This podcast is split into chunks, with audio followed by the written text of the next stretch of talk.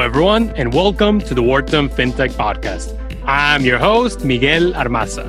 Our guest today is Eyal Shinar, co founder and executive chairman of Fundbox, a company focused on disrupting the 21 trillion B2B commerce market by launching the world's first B2B payments and credit network.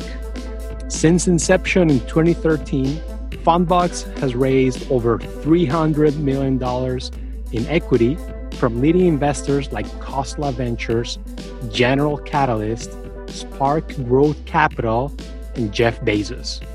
It's worth noting Eyal is also an MBA graduate from our very own Wharton School.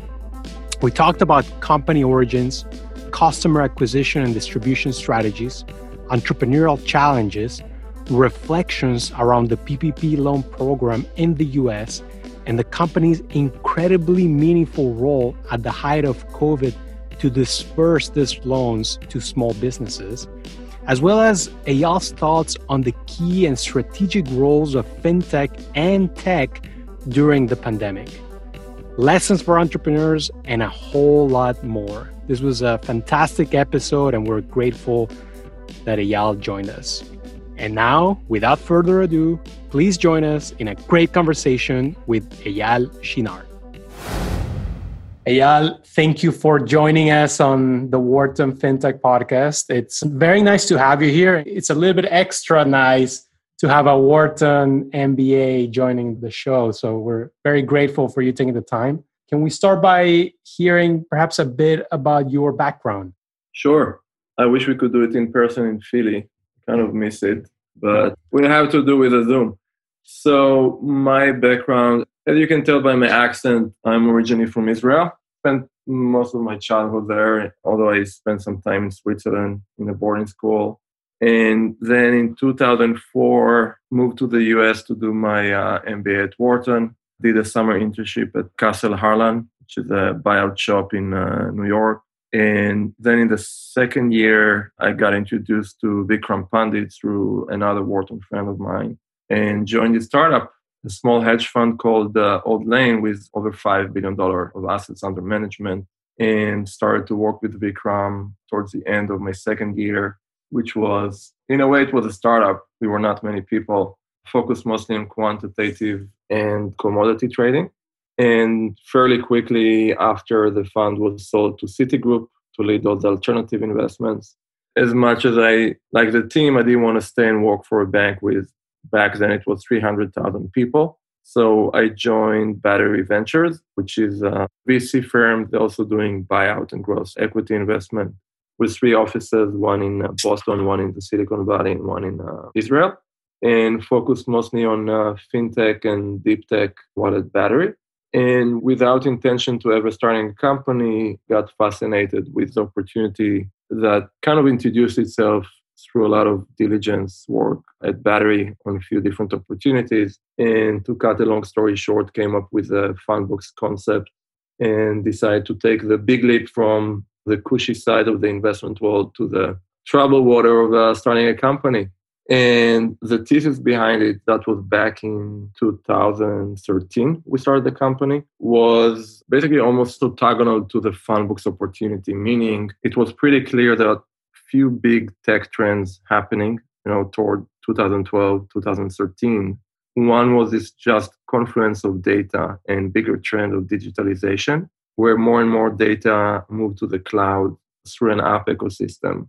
So all of a sudden you had an app for inventory management system for restaurants, accounting software for sole prop, accounts receivable management, accounts payable management. All of a sudden, you have very granular, high quality data in a digital way that not only is there, it's also accessible through a whole set of uh, API ecosystem.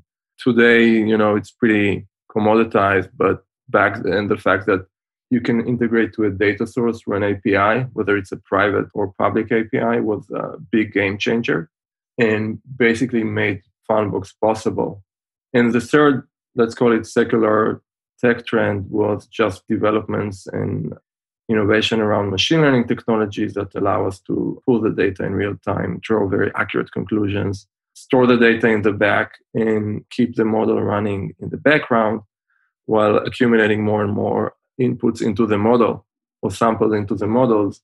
And eventually we made the leap of faith and started the company in early 2013 with a vision of building a B2B payment and credit network, starting from the credit side and focused very narrowly in a way on businesses that using accounting software, mostly through QuickBooks and FreshBooks, to integrate into their product experience without having the business change the way they operate or manage the business and finance, just bringing the credit and the payment to the point of financial need or context or trigger. So that was in 2013. And since then, it's been over seven years. Company grew very nicely. Today, we are much larger, profitable company. We had an interesting test of our thesis around machine can do a better job than a human during the Corona time. And happy to say that we grew very fast during Corona, but we also turned profitable as a company. So all of the question mark we had around the thesis were answered and in the right way. It's the ultimate test in many ways for the fintech space.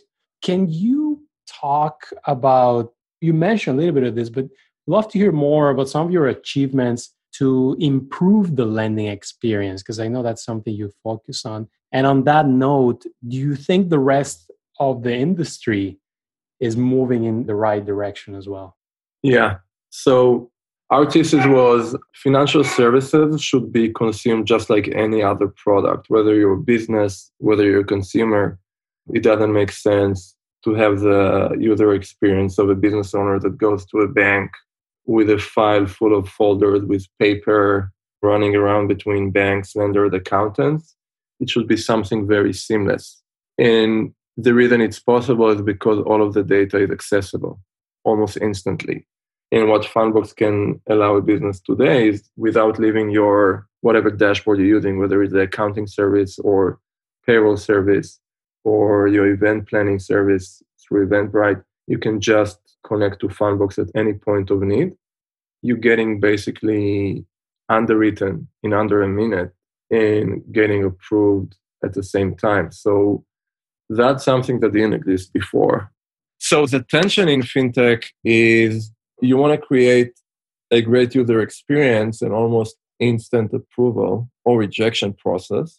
But at the same time, unlike almost any other industry, you have a very high risk that if you're approving too quickly, you can actually incur a lot of losses. So, what we felt from the early days, even before we started the company officially, was that the underwriting engine, the model, the technology is going to be the most important strategic piece of the business. Can you use all of this data and collect them instantly and run them through new sets of models that are being updated on a weekly basis to come up with a probability of payment?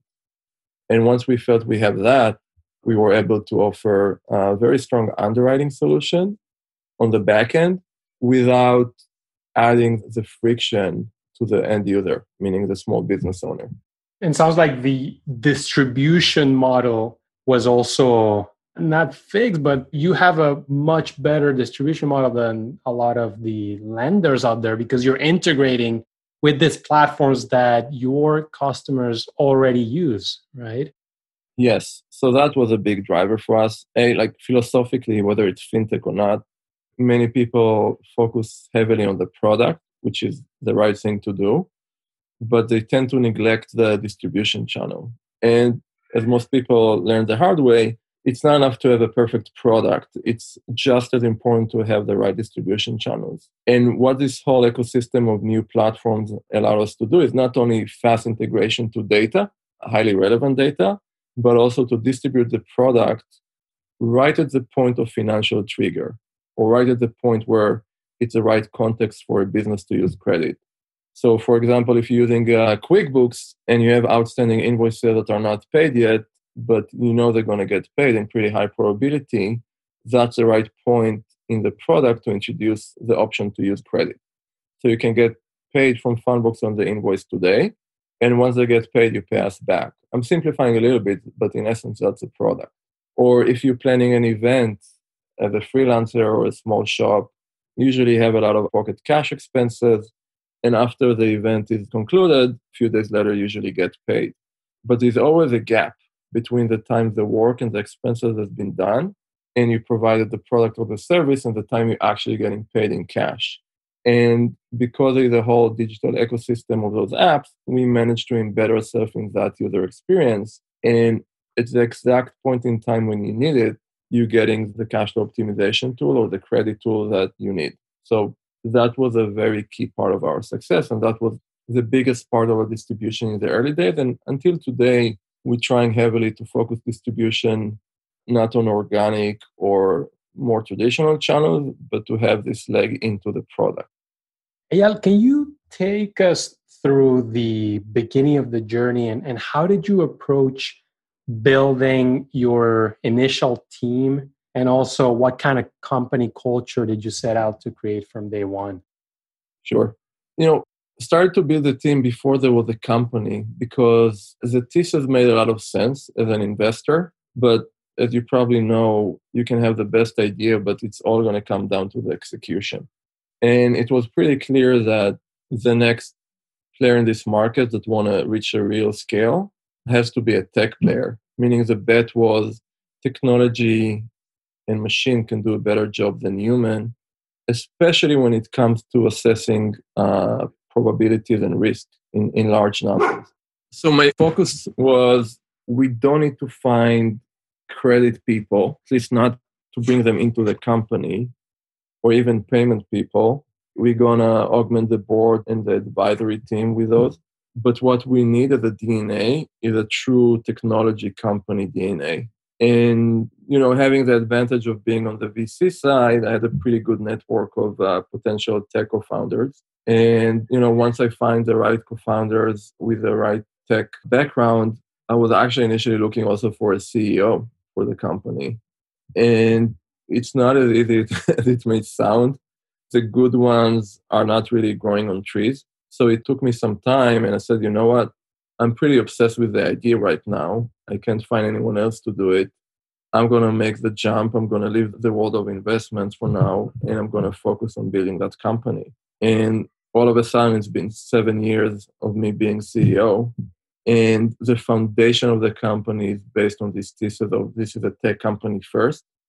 And all of the approach that we took empirically during those seven years was not a traditional credit approach. It was a very big bet on data and what you can do with the data in the 21st century and have better predictions than the traditional way to underwrite risk.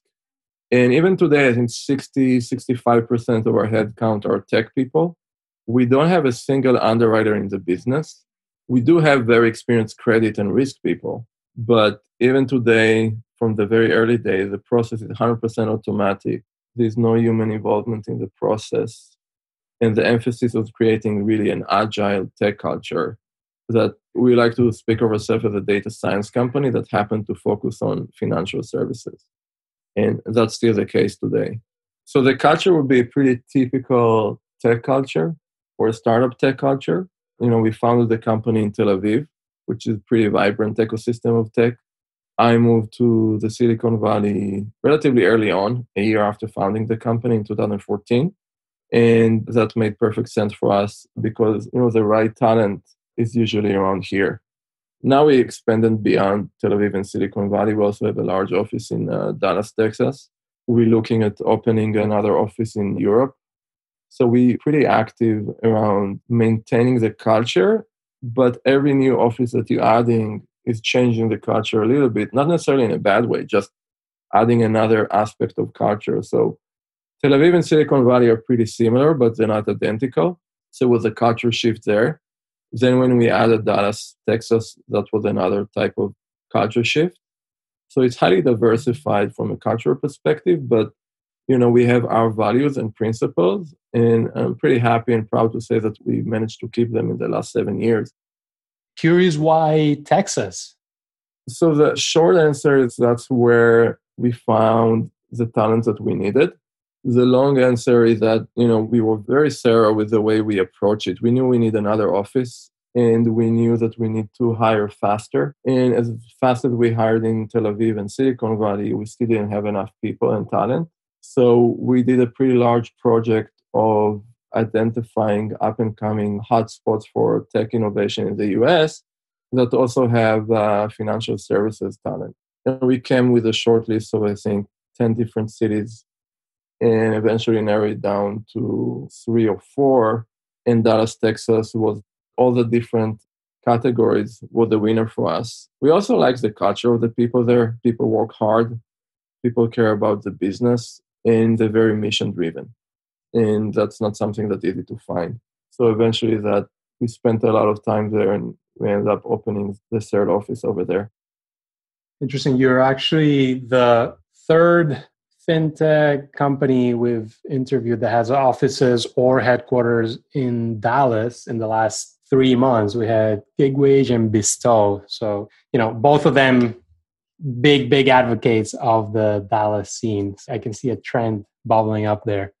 Let's talk a bit about your experience through the um, recent stimulus program in, in the US and maybe specifically about the PPP program. What are your thoughts around it? Do you think it was uh, well executed or do you have any reflections? First, I think living in the trenches during COVID, early March, and I think if anyone else telling you otherwise, they're not accurate. Nobody knew how bad it's going to be. And if any company to stay in business in six to 12 months. It could have been pretty ugly. We decided, we Fundbox decided to focus on our core business, meaning continue to serve new customer and existing customers before we going to expand to the PPP offering that in the beginning it wasn't even clear if and how it's going to play out. So we were very aggressive on let's focus on what we know best, which is not really you know government stimulus. It's how we manage our customers and portfolio. And the team performed phenomenally well. And very quickly i would say even mid-april it became pretty evident that any of the of the scenarios that we predicted which were all of them were pretty bad are not going to happen that the fact that we have uh, living breathing real-time underwriting models are valuable to a fast moving crisis like covid and our losses are not going to be nearly as bad as we thought, even in the best case scenario.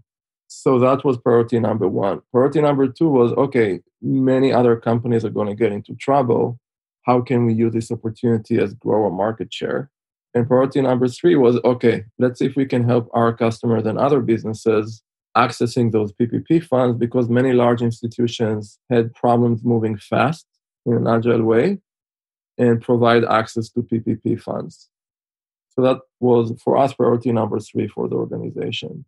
Other companies in the space basically either got into rapid amortization of the securitization line or got their warehouse line pulled because the breach covenants. Basically, the loss rates increased too much for the comfort of the warehouse providers.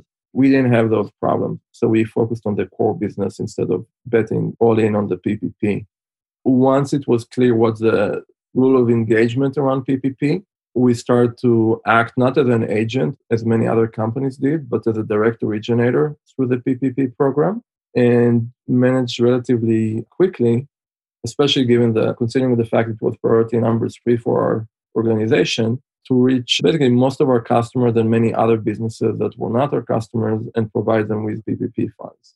On the bright side, I would say the PPP saved many businesses in the US, big and small. I think net net, uh, that was a very good response from a system that usually moves slowly.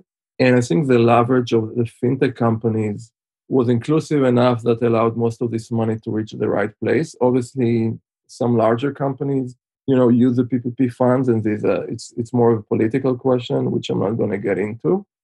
But I think many smaller and medium sized businesses were able to access those funds through companies like Fundbox. And I think that made a huge difference in how this crisis, from the economic perspective, played out so far. So I think people are generally more optimistic today. I don't think we passed COVID.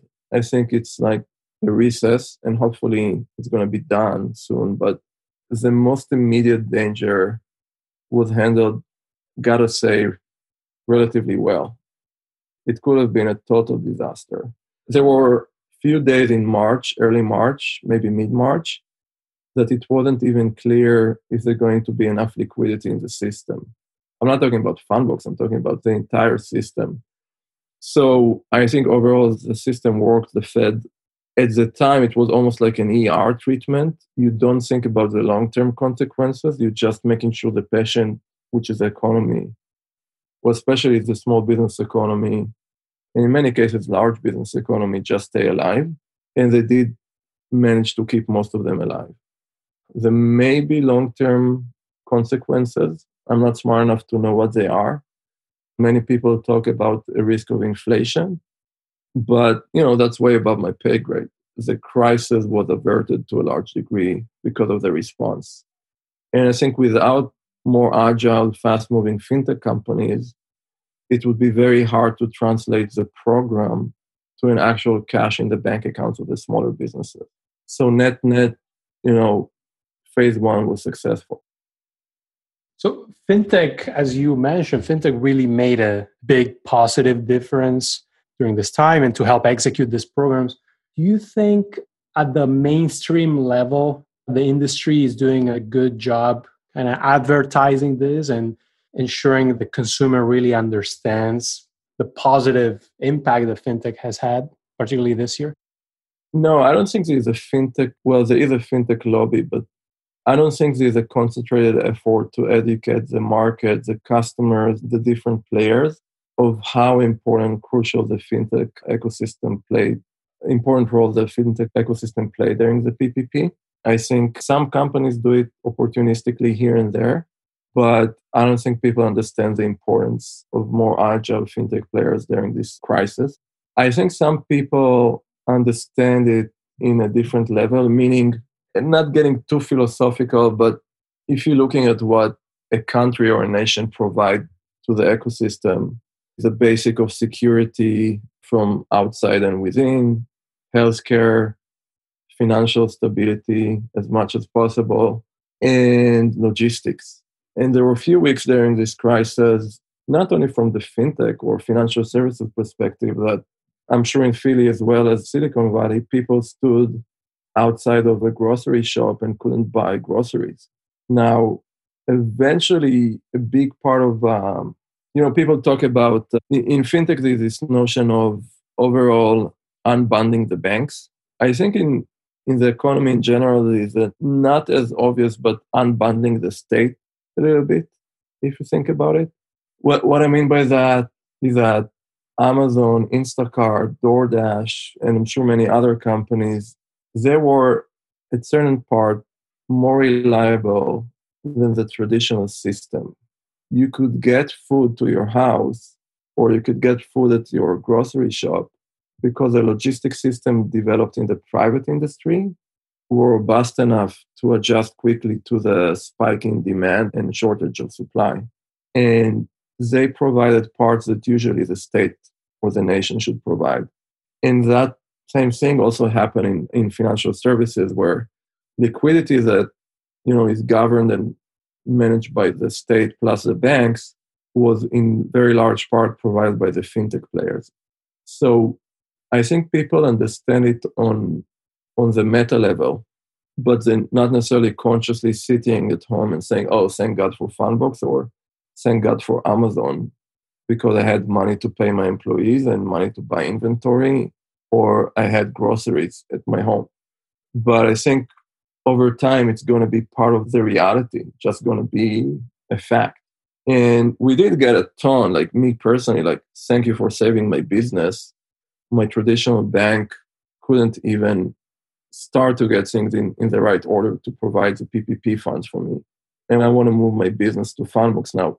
Fundbox is not a bank, but taking large pieces of the bank offering and we provide it in a more common sense way to the smaller and medium sized businesses. And I think you see that realization in the people mind starting to sink in. It was almost like a post-traumatic disorder for many business owners and, and consumers.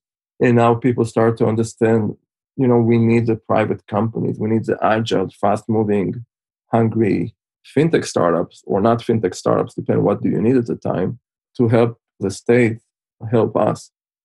Yeah, that must be very rewarding. And, and I'm sure at a minimum, we're to get a, a bunch of case studies, and I'm sure they're being written as we speak. Uh, Eyal, we have quite a few listeners who either are at the beginning of their entrepreneurial journey or they are aspiring founders looking to take that leap.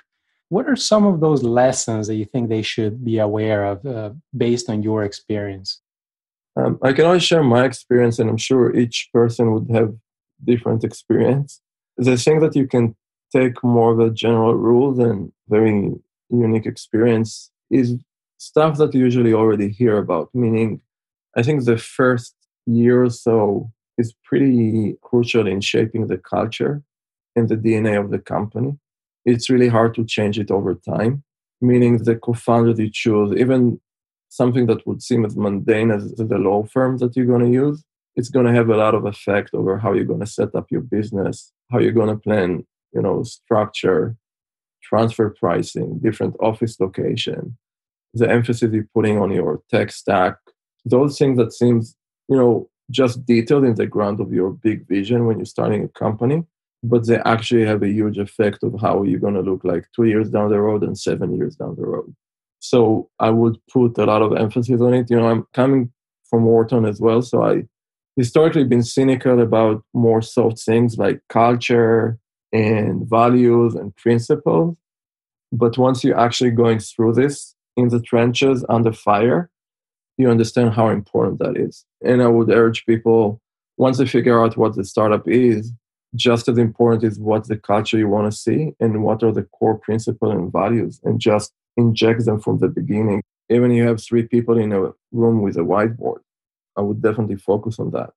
Another thing that I think we discussed earlier, maybe even before we started the recording, is the importance of product is obviously crucial, but distribution channel is just as crucial as a product. And you can have the perfect product and it's not going to be adopted because there is some kind of a failure or non consistent plan around how you're going to distribute it. So I would spend a lot of time there before going to market.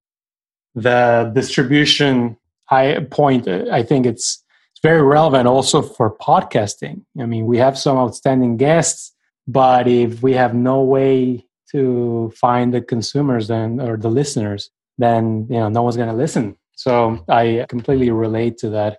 Yeah, this has been fascinating. Thank you again for joining us. Before we go, last question that we like to ask all of our guests is maybe you can share a bit about some of your hobbies and how you spend some of your time outside of Fundbox, uh, as I'm sure you know you have some free time. Yeah, well, I didn't spend a lot of time outside of Fundbox for many years, although it's the wrong thing to do. You need to have identity that is not just a startup. Although, if you have the obsessive personality that most entrepreneurs do, it's hard to actually do. And especially since COVID started, I don't have a ton of time for hobbies outside of the house. But once the vaccine is out, which may happen in three months, may happen in three years, may take longer, I'm definitely missing uh, scuba diving, which gives you that quiet and peace of mind. More hiking, although it's hard to do with a small family with very young kids, but gonna do more of that for sure. And funny enough, I miss business travel. I never thought I'm gonna say that. yeah, I miss sitting in those lousy lounges in the airport and uh, flying uh, to meet people in person versus doing it over Zoom. So I guess my hobbies have changed a little bit. But uh, one thing I feel like I miss more than everything else is just you know spending some time with people, you know, in front of a whiteboard or a coffee shop. I think there's some kind of serendipity or magic or synergy that happen when few people meet in person, not just over Zoom. So I guess I have new hobbies now. But uh, yeah, most of the stuff you can still do. Maybe you cannot go to a gym, but it's more of an excuse. You can work out at home just to keep sanity. And when it comes to scuba diving, I guess I'll have to wait a little bit longer. I'm with you. I, I definitely miss meeting people over for coffee and miss that coffee scent that you get a, at a nice uh, your local coffee shop. But uh, confident we'll get that uh, sooner rather than later. Who knows?